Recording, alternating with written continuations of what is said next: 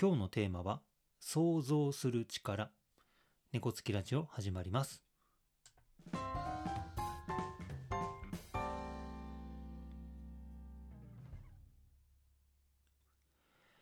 改めましてこんにちは。パーソナリティのまぼにゃんです、えー、今日は支援における想像の力についてお話をします。えー、マボニャン相談の仕事を続けて、えー、15年以上になります。まあこの仕事して15年ってなるとやっぱりベテランという言われる域に達してますし、えー、そうするとまあ日々のこう支援というお仕事以外に、えー、まあ指導だったり育てるだったりっていう役割を担ってきています。うん、まあこれね、多分ね、5年ぐらい前からずっと考えていて、その、まあ若い人たちとか、経験年数が浅い人たちに、何を伝える方がいいんだろうかっていうのは、とても難しいんですね。まあ一応その理論的なこととか、一般的にこう、反価できるものとかもあるんですけど、やっぱりね、これね、個別に対応するっていうことがとっても多いので、なかなかこう、マボニャンの中で、こう、と統一感のあるというか、こう、伝えるものを体系的に作るっていうのがすごく難しいなっていうふうに考えているんです。で、まあ、教科書的なことをね、えー、伝えようとは思っていなくて、ま、そういうのはこう学びたいという気持ちがあればあの自発的にあの本読んだりとかして学べると思うのでそこはもうその本とか自発性に委ねるかなと思っていてまあマモニャンが経験から得たものとかなんか日常的に大事にしてるものとかっていうものをこう伝えるっていうことを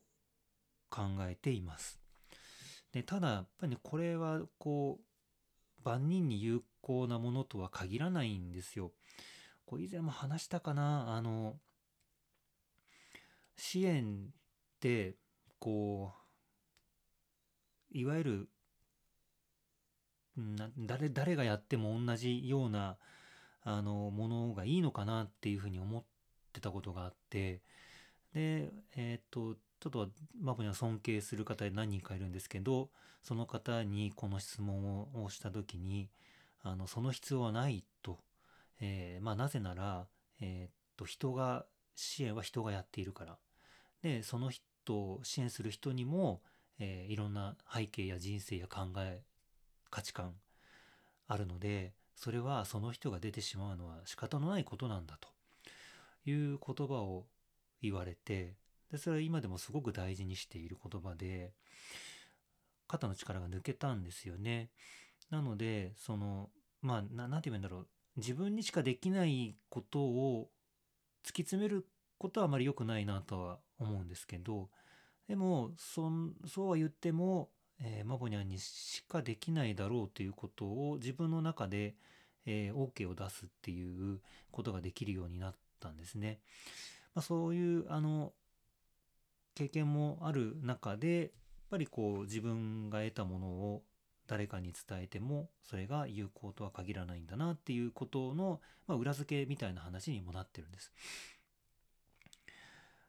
でまああの今現状でも何かこうこれっていうのがあるわけではないんですけど、まあ、最近感じるものの一つにその想像する力っていうことは大事だなってこれ伝えたいなっていうふうには思ってるんです。えっ、ー、とね支援っていうのは一人で行うには限界があるのでチームで行うものなんですね。でそのチームには、えー、まずはちゃんとその障害のある方、まあ、ちょっとごめんなさいいい言葉じゃないですけど支援される側の方もきちんとチームの一員として入っていて、えー、例えばそのご家族だったりあとはあのマボニャンたちみたいな支援者だったり、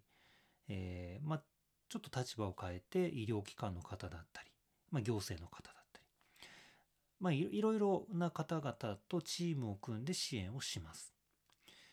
するとですねその、えーと、チームのメンバーそれぞれがやっぱりそれぞれの背景があってそれぞれの考え方を持っていてでもちろんその、えーと職種とかによるそれぞれの立場があるのでここをどうこうすり合わせていくかっていうことがとても大事になります。でチームのメンバーまあいろいろな背景や考えを持つ人たちがね考えていることや感じていることまあはたまたその人たちがこう行動したりとか、えー、する理由などをぱりね想像することが必要なんだなというふうに思います。でねその想像からこう伝わるものってその人からのメッセージだなっていうふうに思っているんです。例えば、えっ、ー、と、これよくあのマブには話すんですけど、えっ、ー、と、先生が処方されてる薬。でその薬の種類とか飲み方とか量とか。でこれはね先生からのメッセージだよっていう言い方をします。例えば睡眠剤っていう、えー、薬でも、まあ、いくつか種類があってこう寝つきを良くする睡眠薬、えー、睡眠のこう質を高める睡眠薬とか、まあ、いくつかあるんですよね。でその睡眠薬一つとっても先生はこの薬で睡眠の何を改善したいのかっていうのが伝わってくるんですよね。でそれが先生からのメッセージなんですよね。でそういうこうメッセージのやり取りがあのより良い支援につながっていくし、まあ果てはこれがその、えー、メッセージを伝えて受け取った人たちの信頼っていうものをこう積み上げていくことになるんだなというふうに感じています。まああの人だったらこう考えてるだろうなとかきっとこういうことだと思いますよとかうん多分ねこういうこと言いたいんだと思うよみたいなねあのあの人だったらこんな感じみたいな話があのできるといいなっまあそのいい支援がこう方向性が見えてくるなっていう風なのは実感はあります。でこれがねちょっと言い換えるとあのまあまあそのチームのみなみんなのこうお互いがねお互いを思いやる心につながっていくだと思います。ただねここで気をつけなきゃいけないのはそのあの人ならこう考えるだろうみたいなのがその思い込みになってしまうところは良くないことなのでやっぱりそこにはそのお互いを知るということの土台のある上でまあまああの人の考えることだからこういうことじゃないのみたいなあのところはやっぱり大事だなと思うのでやっぱりそのみんながこうお互いをこう理解していくことこれを大事にこうメッセージをやり取りしていくっていうことだと思います。でもお互いの理解深まるとねでこれはまた信頼につながるしっていうまあこういういい循環が、えー、できていくと、えー、いい支援ができてでまあいい支援が成り立つと、えー、まあその、え、障害のある方ねマボニャの仕事で言えばその方がよりこう穏やかな生活を送れるというまあ、こういう好循環が生み出されるのかなというふうに思います。えー、今日は、えー、支援における創造の力というお話をしました。まあ、マボニャはね、支援という、まあ、相談支援という仕事をしているので、支援というところでお話をしていますけれども、えー、まあ、これ支援じゃなくてもね、え日常の人との関わりというところでは、あの、同じようなことが言えるんじゃないかなというふうに思います。